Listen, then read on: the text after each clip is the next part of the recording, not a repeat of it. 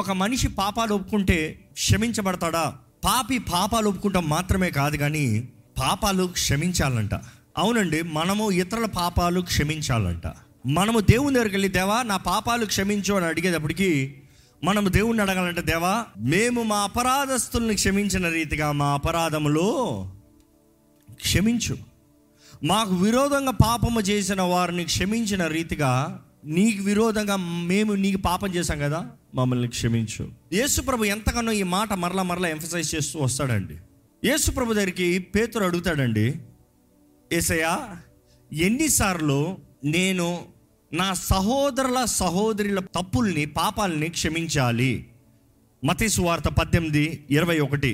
ఆ సమయమున పేతురు ఆయన ఎద్దుకు వచ్చి, ప్రభువా నా సహోదరుడు నా ఎడల తప్పిదము చేసిన ఎడల నేను ఎన్ని మార్లు అతను క్షమింపవలను? 7 మార్లు మట్టుకా అని అడిగాను. ఎన్నిసార్లు క్షమించవచ్చు? ఈరోజు చాలా కామన్ ప్రాబ్లం. ఈరోజు ఇది సింపుల్ మెసేజ్ ఉండొచ్చు, but it's a very profound message. ఎందుకంటే దీనికి లింక్ అయి ఉంది, దేవుడు మిమ్మల్ని ఆశీర్వదిస్తాడా, అపవాది మిమ్మల్ని ఏలి మీకు శాపాన్ని తీసుకొస్తాడా? చాలా ముఖ్యమండి.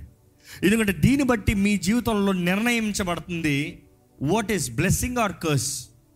ఇక్కడ చూస్తే ఎన్నిసార్లు క్షమించాలి ప్రభు అని అడిగితే యేసుప్రభు జవాబు ఏంటి చెప్పండి? అందుకు యేసు అతనితో ఇట్లా, నేను 7 మార్లు మట్టుకే కాదు 70 మార్లు మట్టుకని నీతో చెప్పుచున్నాను.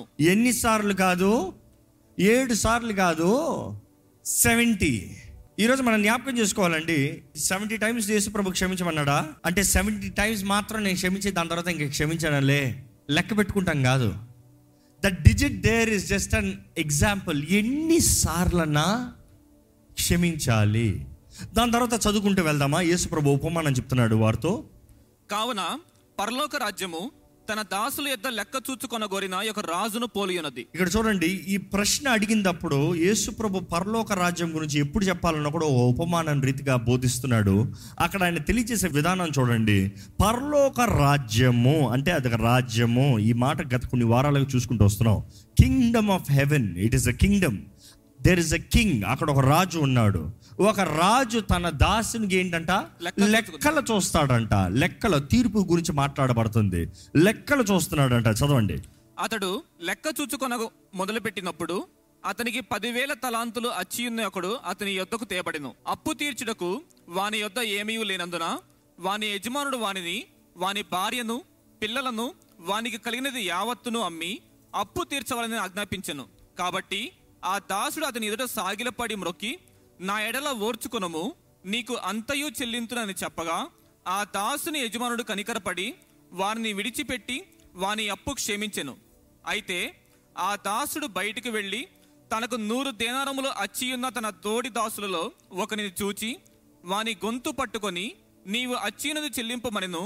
అందుకు వాని తోడి దాసుడు సాగిలపడి, నా ఎడల ఓర్చుకొనము, నీకు చెల్లించదనని వారిని వేడుకొనెను. గాని వాడు ఒప్పుకొనక అచ్యునది చెల్లించు వరకు వాని చెరసాల్లో వేయించెను. కాగా వాని తోడి దాసులు జరిగినది చూచి మిక్కిలి దుఃఖపడి వచ్చి జరిగినదంతయు తమ యజమానికి వివరముగా తెలిపిరి. అప్పుడు వాని యజమానుడు వానిని పిలిపించి, చెడ్డదాసుడా, నీవు నన్ను వేడుకొంటివి గనుక నీ అప్పంతయు క్షమించి తిని, నేను నిన్ను కనికరించిన ప్రకారము నీవును నీ తోడిదాసుని కనికరింపవలసి ఉండెను కదా అని వానితో చెప్పెను. అందుచేత వాని యజమానుడు కోపపడి తనకు అచ్చునదంతయు చెల్లించు వరకు బాధపరుచు వారికి వాణ్ణి అప్పగించెను. మీలో ప్రతివాడును తన సహోదరుని హృదయపూర్వకముగా క్షమింపని ఎడల నా పరలోకపు తండ్రియు ఆ ప్రకారమే మీ ఎడల చేయుననెను. మనం చూస్తున్నామండి, యేసుప్రభు పరలోక రాజు గురించి చెప్తూ ఈ మంచి ఉపమానంలో ఒక మనిషి క్షమిస్తాం ఎంత ముఖ్యమనేది తెలియజేస్తున్నాడు. ఈరోజు క్షమాపణ గురించి మనం మాట్లాడుతున్నాము, స్వతంత్రత కలిగిన జీవితం గురించి మాట్లాడుతున్నాము. యేసుప్రభు చెప్తున్నాడు ఇక్కడ ఉపమానాలు చెప్తూ, ఒక దాసుడి గంట ఎంత అప్పు ఉందంట, ఆ అప్పు ఎంత తెలియజేయబడుతుంది తెలుసా? ఈ రోజు లెక్కల ప్రకారం చూడాలంటే 41 కోట్లు అప్పు ఉన్నాడంట. 41 కోట్లు అప్పు తీర్చయ్యా బాబు అంటే ఆయన వచ్చి పాదాల దగ్గర పడి, అయ్యా నాకంత స్తోమత లేదు, నాకంత అవకాశం లేదు, నాకంత ఇంత చెల్లించే స్థితి నాకు లేదయ్యా, నన్ను దయచేసి నన్ను కరుణించు. కరుణను వేడుకుంటున్నాడు, క్షమాపణ వేడుకుంటున్నాడు, దయను వేడుకుంటున్నాడు. కరుణ, క్షమాపణ, దయ ఈరోజు మనం అందరం వేడుకుంటున్నామండి దేవుని దగ్గర. ఈరోజు 41 కోట్లు అంటే మీకు అబ్బా అన్నట్టు ఉండొచ్చు, మనం చేసిన తప్పులు ఎన్ని, మనం చేసిన పాపాలు ఎన్ని, మనం చేసిన కీడు ఎంత, మన దేవునికి విరోధంగా జీవించిన జీవితం ఎంత. How many times, how many ways, how many things have you done things against God. దేవుని విరోధంగా ఎన్నిసార్లు మనం జీవించామో, మాట్లాడామో, బ్రతికేమో, ఎన్ని పాపాలు మన జీవితంలో చేసామో లెక్క ఉందా? ఈరోజు మీ సంగతి ఏంటో తెలియదు, కానీ నా పాపాలు చూస్తే 41 కోట్లు ఎప్పుడో దాటిపోయింది. అంత తప్పులు చేసిన జీవితాల్లో, అన్ని తప్పులు పాపంలో ఉన్న మనను ఆయన క్షమాపణ వేడుకుంటాను. ఆయన దగ్గరికి వెళ్ళి, దేవా నన్ను బట్టి నేను ఎప్పటికీ ఈ వెలని నేను కట్టలేనయ్యా, నేను తీర్చలేనయ్యా, నాకు స్వతంత్రత ఎప్పటికీ దొరకదయ్యా, నన్ను క్షమించు, నాకు కరుణను చూపి, నాకు దయను చూపి, నన్ను ఆదరించు, నన్ను బలపరచు వేడుకుంటున్నాం. ఆయన కృప కనికరం బట్టి మన క్షమాపణ మనకు అనుగ్రహించబడుతుంది, మన శిక్ష మనకి కొట్టివేయబడుతుంది. కానీ పొందుకున్న మనము ఎలాగున్నాం? ఈ దాసుడు అంట 41 కోట్ల అప్పు తనకు కొట్టివేయబడిన తర్వాత, బయటకు వచ్చిన తర్వాత తన తోటి దాసుడు ఈయన దగ్గర అప్పు తీసుకున్నాడంట. ఎంత? ఆ లెక్క ప్రకారం చూస్తే $44 అని వస్తుంది. ఈ రోజులో చూస్తే ఇంచుమించు ₹2,000 కూడా కాదు, ₹2,000 తీసుకున్నాడంట. ఈయనకి ఎంత అప్పు కొట్టివేయబడింది? 41 కోట్లు. ఈయన ఎంత అప్పు ఇచ్చాడు? ₹2,000. 41 కోట్లు ఎక్కడ ఉంది, $2,000 ఎక్కడ ఉంది? కానీ ఈడేం చేశాడు తెలుసా? ఈయనకి రావాల్సిన $2,000 వచ్చేంత వరకు వదిలేదు లేదని తీసుకెళ్ళి జైలు వేసి శిక్షించి అవమానపరిచాడంట. ఏమాత్రం న్యాయమా? ఈరోజు చాలామంది బ్రతుకులు కూడా ఇలాగే ఉందని యేసుప్రభు తెలియజేస్తున్నాడు అండి. నీకు ఎంత క్షమాపణ పొందుకుంటున్నావు నీ బ్రతుకు కాలంలో? దేవుని దగ్గర నుండి ఎంత కృప, ఎంత దయ, ఎంత కరుణను పొందుకుంటున్నావు నీ బ్రతుకు కాలంలో? ఎన్ని మేలులను సంపాదించుకుంటున్నావు నీ బ్రతుకు కాలంలో? ఎన్ని దీవెనలను సంపాదించుకుంటున్నావు నీ బ్రతుకు కాలంలో? ఎంతగా దేవుని కరుణను అనుదినము అనుభవిస్తున్నావో? నీ పట్ల ఎవరో ఏదో ఒక్కటి నీకు పెద్దగా కనబడవచ్చు, కానీ ఆ ఒక్కదాని విషయమై నీ జీవితకాలం అంతా వారి మీద గ్రజ్, కోపం, ద్వేషం, అపరాధ భావము, చేదైన మనస్సు చాలా డేంజర్ అండి. అలాంటి వారినంట ఆ అవమానాలు చదువుతారా? కాగా వాని తోడిదాసులు జరిగినది చూచి మిక్కిలి దుఃఖపడి వచ్చి జరిగినంతయు తన యజమానికి వివరముగా తెలిపిరి. అప్పుడు వాని యజమానుడు వారిని పిలిపించి, చెడ్డదాసుడా, నీకు ఇంత చేశాను, నువ్వు ఇంత చెడ్డోడువా? చెడ్డదాసుడా, నీవు నన్ను వేడుకుంటేవి గనుక నీ అప్పంతయు క్షమించి తిని. నేను క్షమించాను, నువ్వు వేడుకున్నావు, నిన్ను క్షమించాను. నేను నిన్ను కరుణించిన ప్రకారము, నేను నిన్నేం చేశాను, కరుణించిన ప్రకారము నేను కరుణించాను. నువ్వు కూడా కరుణించాలి కదా. నీవును నీ తోడిదాసుని కరుణింపవలసి ఉంది కదా. అందుచేత వాని యజమానుడు కోపపడి తనకు అచ్చినదంతయు చెల్లించు వరకు బాధపరచు వారికి వారిని అప్పగించెను. ఏంటంట? ఆయన కోపపడి ఆయనకు అచ్చున్నదంత వరకు, తనకు చెల్లించేంత వరకు బాధపరిచే వారి దగ్గర అప్పచెప్పాడంట. వాస్తవానికి మాట్లాడదాం, ఎప్పుడు కన్నా తను బాధపరచబడే వారి దగ్గర అప్పచెప్పబడిన తర్వాత తను తీర్చగలడా? Is it possible? ఒక మనిషిని జైల్లోకి వేసిన అప్పు తీర్చంట, తీరుస్తాడా? నువ్వు తీర్చేంతవరకు నేను నీ జైలు నుండి బయటికి లేదు, ఎప్పుడుకైనా వస్తాడా? ఈ మర్మాన్ని గమనించండి. నువ్వు కరుణను పొందుకున్నావు, నువ్వు కరుణను చూపించాలి కదా. నువ్వు కరుణను పొందుకుని కరుణను చూపిస్తలేదు కాబట్టి బాధ పెట్టే వాళ్ళ దగ్గర నేను అప్పచెప్తాను. ఏదో ఒక తలుపులు వేసి మూసి పెడతాం కాదు, నీ జీవితాన్ని బాధతో నింపుతాను అని దేవుడు చెప్తున్నాడు అండి. బాధ పెట్టేవారు నిన్ను బాధపరుస్తూనే ఉంటారు, నువ్వు రుణాన్ని తీర్చేంత వరకు. అంటే ఎప్పటికీ నీకు సంతోషం అనేది ఉండదు. ఈరోజు ఒక మాట యథార్థంగా చెప్తున్నాను, స్ట్రైట్ ఫార్వర్డ్ దేవుడు మీతో మాట్లాడుతున్నాడేమో చూసుకోండి. ఈరోజు చాలామంది జీవితంలో యేసు ప్రభువును నమ్ముకున్నారు, సొంత రక్షకుడిగా అంగీకరించారు, పాపాలు ఒప్పుకున్నారు, ఆయన కరుణ కృపను పొందుకున్నారు. కానీ వారి జీవితంలో ఇతరుల పట్ల చేదైన మనస్సు, క్షమించరాని మనస్సు ద్వారముగా మీ జీవితంలో ఏ ఒక్క ఆశీర్వాదం కూడా లేదు, ఏ ఒక్క మేలు కూడా లేదు, ఏ ఒక్క మంచి కూడా లేదు. పేరుకు క్రైస్తవులు కానీ దేవుని బిడ్డలుగా క్రైస్తవుడు జీవించే విధానము కనబడతలేదు. పేరుకి క్రైస్తవులు కానీ బ్రతుకు చేస్తే స్వార్థపరుడు. జీవించినది నేను కాదు క్రీస్తే అంటున్నాము, కానీ ఎప్పుడు నాకు నాకు నాకు నాకు నాకు అంటూ ఇతరుల్ని దూషిస్తున్నామంట. అటువంటి వారు చెడ్డదాసులు, చెడ్డమైన వారు, దోషులు. ఈరోజు మనం పరీక్షించుకోవాలండి, దేవుని కరుణను పొందుకున్న మనం కరుణను చూపిస్తున్నామా? ఈరోజు మీరు ఎవరి మీదన్నా అపరాధ భావమో లేకపోతే క్షమించరాని మనసు కలిగి ఉన్నారా? Is there some kind of hatred? కొంతమంది చూడండి, కొంతమంది పేరెత్తితే రక్తం ఉడికిపోతుందంట, నరాలు ఉంటుందంట. ఆమె గురించి మాట్లాడద్దు, పేరు ఎత్తద్దు. ఏం చేశాడో తెలుసా నీకో? చేసి ఎంతకాలం ఏంది, ఎప్పుడో చేశాడు, ఎన్నో సంవత్సరాలు అయిపోయాయి, అయినా కూడా ఆ వేరు లోపటనే. జ్ఞాపకం చేసుకోండి, ఒక విత్తనం విత్తిన వెంటనే అది ఒక నెల రోజులు పీకుతాం, చాలా సులభం అవునా కదా? వారాల్లో అయితే ఇంకా సులభం అవునా కదా? రోజులైతే క్షణం, ఏమాత్రం డ్యామేజ్ లేదు. కానీ అది ఎదిగి ఆ మొక్క చెట్టుగా మారి, ఆ చెట్టు సంవత్సరాలు ఎదిగి స్థలం తీసుకుని బాగా లోతుగా తన్న తర్వాత అది పేకాలంటే ఎంత నొప్పి. ఈరోజు చాలామంది జీవితాల్లో కూడా అప్పటికప్పుడు క్షమించేస్తే ఎంతో సులభంగా ఉంటుంది జీవితం, కానీ అది మనసులో పూడ్చిపెట్టుకుని, మనసులో దాచిపెట్టుకుని, మనసులో ఊరించి, మనసులో లోటకు పెట్టుకుని, అవి పెట్టి దాని తర్వాత ఒకేసారి burst out. There inward actions are coming with because of the bitterness. చేదును బట్టి. ఇంకొక చోట ఉంటుంది, ఇంకో సువార్తలో ఉంటుంది అనుకుంటున్నా, అందులో చక్కగా ఉంటుంది. ఎలా ఉంటుందంటే, పేతురు అడిగినప్పుడు యేసుప్రభువు అంటాడు, నీ సహోదరుని యు కన్ఫర్ట్ హిమ్, తన్ని గద్దించు. తన తప్పులు ఒప్పుకుంటే సరే, తను కానీ పశ్చాత్తాప పడితే ఎన్నిసార్లన్నా క్షమించు. అంటే ఒక రోజులో ఎన్నిసార్లు తిరిగి వచ్చి చేసిన తప్పే చేసి నేను ఐఎమ్ సారీ అంటే ఫర్గివ్ హిమ్, క్షమించాలి అని చెప్పాడు.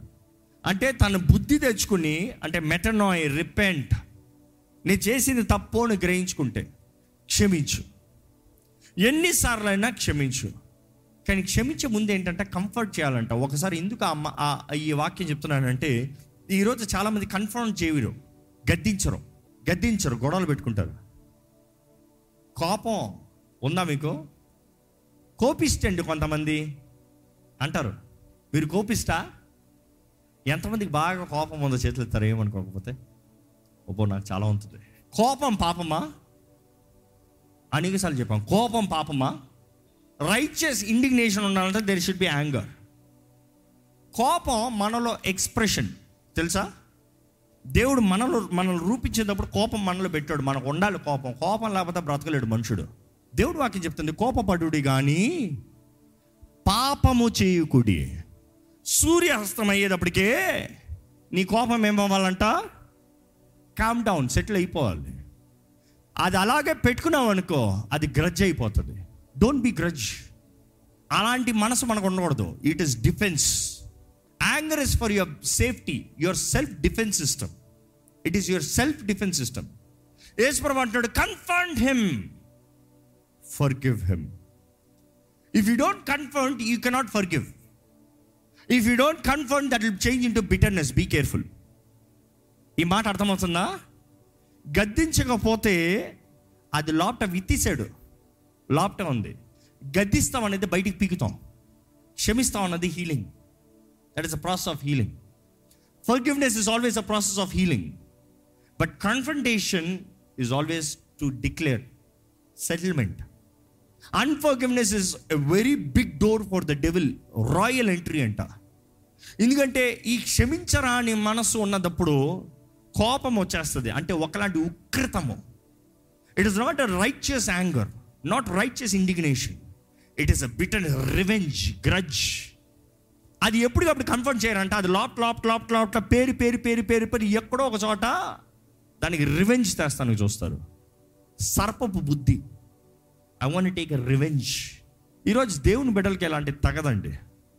ఎందుకంటే ఇక్కడ రక్షించబడ్డామన్న మనకి ఎంతో మందికి తెలుసుకోవాల్సింది ఏంటంటే, దేవుడు ఆయన కృప ద్వారంగా మనల్ని రక్షించాడు, మన క్రియలను బట్టి కాదు.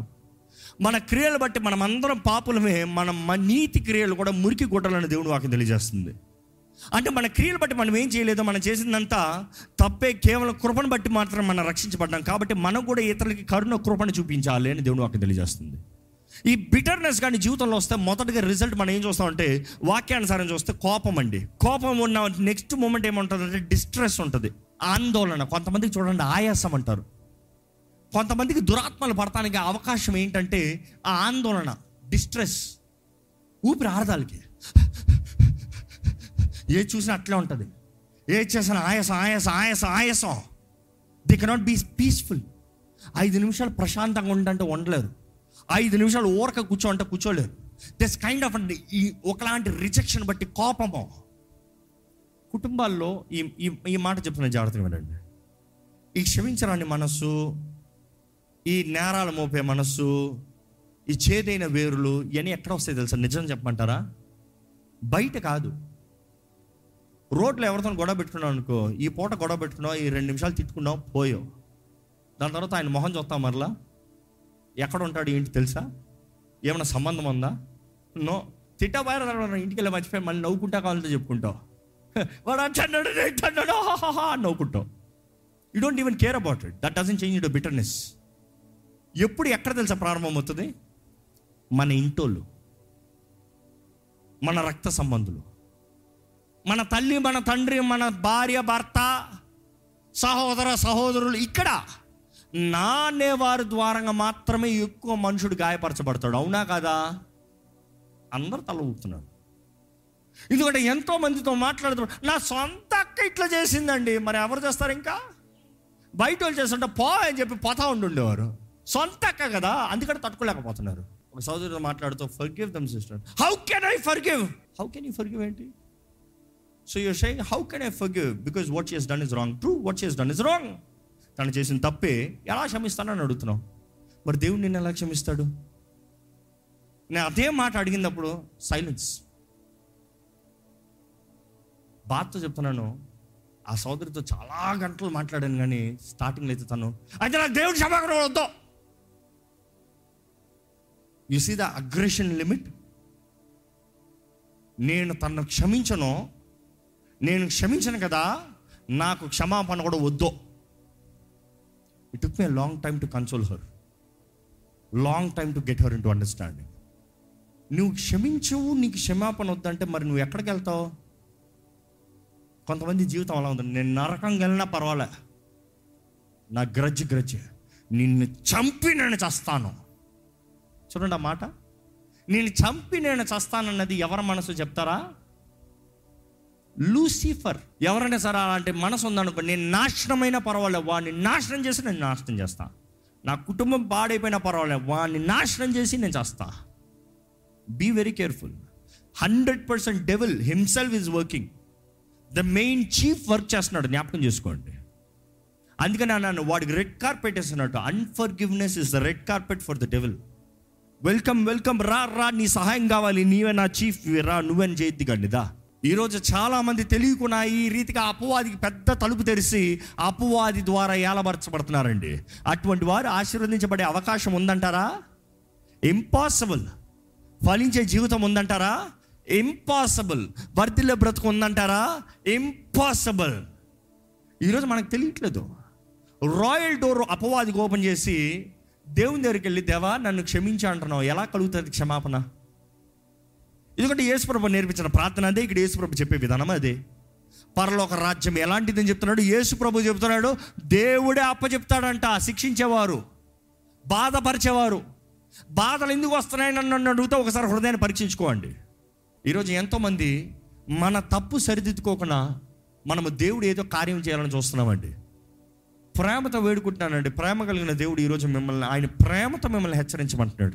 ఎందుకంటే ప్రేమ మేడున్నాడు, సమయం ఉన్నదప్పుడే, అవకాశం ఉన్నదప్పుడే జీవితాన్ని సరిదిద్దుకొని నీ జీవితంలో నీవు ఫలించాలి, నీవు ఫలించాలి, నీవు ఫలించాలి. ఈరోజు మనం కూడా మన జీవితంలో మనం ఇతరులను క్షమించి మనం దేవుని దగ్గర క్షమాపణ అడగాలండి.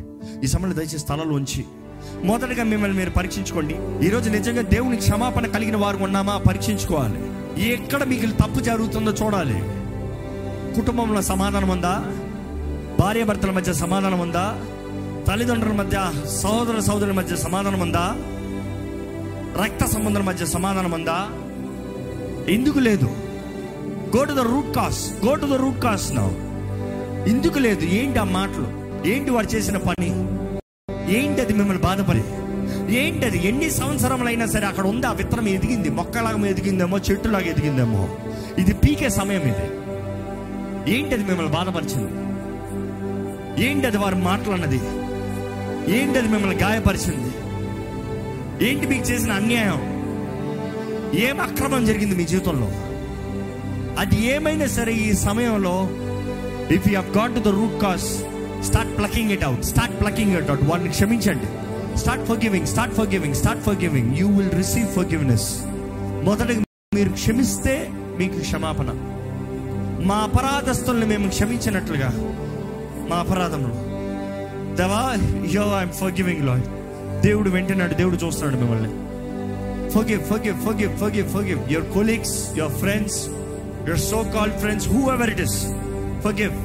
మీరు నిజంగా వారిని క్షమించినట్లయితే ఈ సమయంలో దేవుని క్షమాపణ వేడుకోండి, దేవుని క్షమాపణ వేడుకోండి.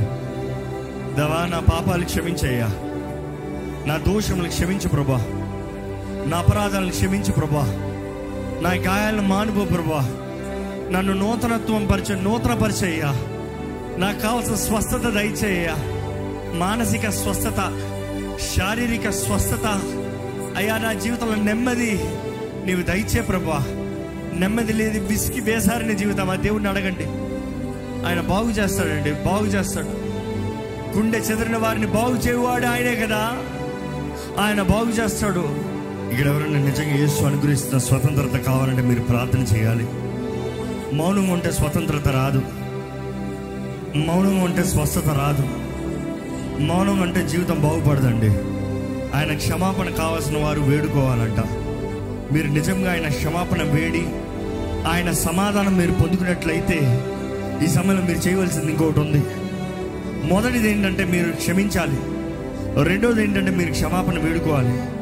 దేవుని వాక్యం తెలియజేస్తుంది, యాకోబు పత్రిక 4:7లో submit unto God, resist the evil. దేవునికి సమర్పించుకోవాలంట, అపవాదిని ఎదిరించాలంట, అప్పుడు వాడు మీ ఎద్ద నుండి పారిపోతాడంట. ఇంతవరకు అపవాది మిమ్మల్ని దాడి చేస్తూ ఉన్నాడేమో, కానీ ఈ time, this the time you cast him out. It's your responsibility, it is your responsibility. ఈ సమయంలో మీరు అపవాదిని ఎదిరించండి. అపవాదికి నా మీద, నా జీవితంపై నీకు అధికారం లేదు అపవాది, అపవాదిని నా జీవితంలో చోటు లేదు అపవాది, నా ఆత్మ, శరీరం, మనసు యేసు సొత్తు, నీకు నా మీద అధికారం లేదు చెప్పండి. You cast him out, you send him out. నాలో ఏ శాపం వెళ్తానికి వీల్లేదు ప్రభా, నేను ఎదిరిస్తున్నాను ప్రభా. ప్రతి శాపపరచు ఆత్మలో, ప్రతి గర్వపు ఆత్మ, ప్రతి చీకటి ప్రభావము, ప్రతి మోసపరచు ఆత్మలో, ప్రతి మ్యానిపులేషన్ స్పిరిట్, ప్రతి అనారోగ్యపరచు ఆత్మలో, ప్రతి ఫెయిల్యూర్ స్పిరిట్ ప్రభా, ప్రతి నిరుత్సాహ ఆత్మ, ప్రతి భయపెట్టు ఆత్మ, నాలో నిన్ను నజరేయుడైన యేసు నామములో బయటికి పోవాలి. దేవుని చేతుల్లో సమర్పించుకుని అపవాదిని ఎదిరిద్దామండి. కన్ఫెషన్స్ ఆల్సో, నేను యేసు రక్తం ద్వారా ముద్రించబడిన వ్యక్తిని చెప్పండి, మీరు చెప్పండి. యేసు ప్రభు నా కాపరి, ఆయన నీతి ద్వారా నేను స్థిరపరచబడుతున్నాను, ఆయన రక్తము ద్వారా నేను నీతి మంత్రిగా మార్చబడుతున్నాను, నేను విశ్వాసమైన డాలుని ఎత్తిపెట్టి అపవాది బాణాలను అణిచివేస్తున్నాను, నేను విశ్వాసముతో నేను పోరాడుతున్నాను, నేను విశ్వాసము ద్వారా క్షమిస్తున్నాను, నేను విశ్వాసము ద్వారానే జీవిస్తాను, నా దేవుడు నాకు సమస్తం మేలు చేస్తాడు, నా దేవుడు సమస్త విషయంలో నడిపిస్తాడు, నా దేవుడు నా అవమానాన్నంతా కొట్టివేస్తాడు, నా దేవుడు నా కీడునంతా మేలుగా మారుస్తాడు. మీరు నమ్మాలండి, నమ్మితే చెప్పండి, దేవుడు నిశ్చయంగా కార్యం జరిగిస్తాడు. నాకు విరోధంగా లిగిస్తున్న ప్రతి ఆయుధాన్ని నేను ఎదురిస్తున్నాను. No weapon that formed against thee shall prosper. Every tongue that rises against thee, I shall condemn thee. నాకు విరోధంగా రూపించబడిన ఏ ఆయుధము వర్ధిల్లదు. నాకు విరోధంగా లభిస్తున్న ప్రతి నాలుగుని యేసు నామములో ఎదిరిస్తున్నాను ఇప్పుడే. దేవా, నీ శక్తి దయచేయ, నీ జయము దయచేయ. హెచ్చింపు నీ దగ్గర నుండి వచ్చేది, వర్ధిలింపు నీ దగ్గర నుండి వచ్చేది, జయము నీ దగ్గర నుండి వచ్చేది. దీవెన ఆశీర్వాదం నీ దగ్గర నుండి వచ్చేది. ఇదిగో దేవా, నీ బిడ్డలు నీ చేతులకు అప్పచెప్తున్నానయ్యా. ఒక్కసారి చూడు ప్రభా, నీ బిడ్డలు చూడు, నీ గాయపడిన హస్తంతో ముట్టు ప్రభా. ఒక్కసారి నీ బిడ్డల జీవితాన్ని దర్శించు, ఒక్కసారి వాడిని స్థిరపరచు, బలపరచు దేవా. నీవు చూచుచున్నావు దేవుడివి, నువ్వు ఎరుగున్న దేవుడు, నువ్వు సమస్తం గ్రహించిన దేవుడివి అయ్యా. నీ దగ్గర నుండి ఏది మేము దాచలేం ప్రభా, నీ సమస్తం ఎరిగిన సర్వజ్ఞానివి ప్రభా. నీ బిడ్డల దోషాలని అయ్యా నువ్వు తుడిచివేయమని వేడుకుంటున్నామా. క్షమాపణ అడిగిన ప్రతి ఒక్కరిని తుడిచివే ప్రభా. యేసు రక్తము సిద్ధంగా ఉంది కదా ప్రభా, మేము నమ్ముతున్నామయ్యా. యేసు రక్తము ద్వారా మమ్మల్ని కడగమని వేడుకుంటాము, మమ్మల్ని పరిశుద్ధపరచమని వేడుకుంటాము, మమ్మల్ని నూతనపరచమని వేడుకుంటాము, మమ్మల్ని క్రీస్తు యేసు స్వరూపంలో మలచమని వేడుకుంటాము ప్రభా. ఇక నీ బిడ్డలను ఎవరు అపవాది దాడి చేయకూడదయ్యా, ఎవరు అణిచిపెట్టకూడదయ్యా. ఏ జీవితాలు అణిచిపెట్టబడిన జీవితాలు ఉండడానికి వీల్లేదు ప్రభా. ఇక్కడ అపవాది ద్వారా ఎన్ని సంవత్సరములు, ఎన్ని తరములు, ఎంత కాలంగా అణిచివేయబడిన జీవితంలో అయినా కూడా నజరేయుడైన యేసు నామములో దేవుని వాక్యం ద్వారా వారికి విడుదల కలుగునుగా అని ప్రకటిస్తున్నాను. సమాధానాన్ని పాడు చూస్తూ, కలవరాలు పెడుతూ, అపవాది మాటలు, అపవాది వ్యక్తులు ఎవరెవరైతే నీ బిడ్డలను దాడి చేస్తున్నారో వారి పక్షాన నిలిచి ప్రార్థిస్తున్నామయ్యా. దేవా, నీ బిడ్డల పట్ల అయ్యా నీ చిత్తము మాత్రమే జరగాలయ్యా. ఎటువంటి కలవరపరచు కార్యములు, కలవరపరచు వ్యక్తులైనా సరే నజరేయుడైన యేసు నామములో లయమైపోవునుగా అని ఆజ్ఞాపిస్తున్నాము. ఈరోజు వాక్యం అయిన రీతిగా ప్రభా, మేము క్షమించి క్షమాపణ పొందుకున్న వారిగా అటువంటి వారి జీవితంలో చదువులు, ఉద్యోగాలు, వ్యాపారాలు ఏదైనా సరే blessed and secured by you lord. మేము ఒక్క తలుపు అపవాది తెరిస్తే మొత్తం నాశనమే కదవయ్యా. దోచుకుంటానికి, నాశనం చేస్తానికి, హత్య చేస్తానికి వస్తున్నాడు కదయ్యా. కానీ మాకు సమృద్ధి జీవితాన్ని ఇస్తానికి వచ్చిన దేవా, నీ ద్వారంగా నీ బిడ్డలకి అన్ని విషయాలు సమృద్ధి దయచేయ.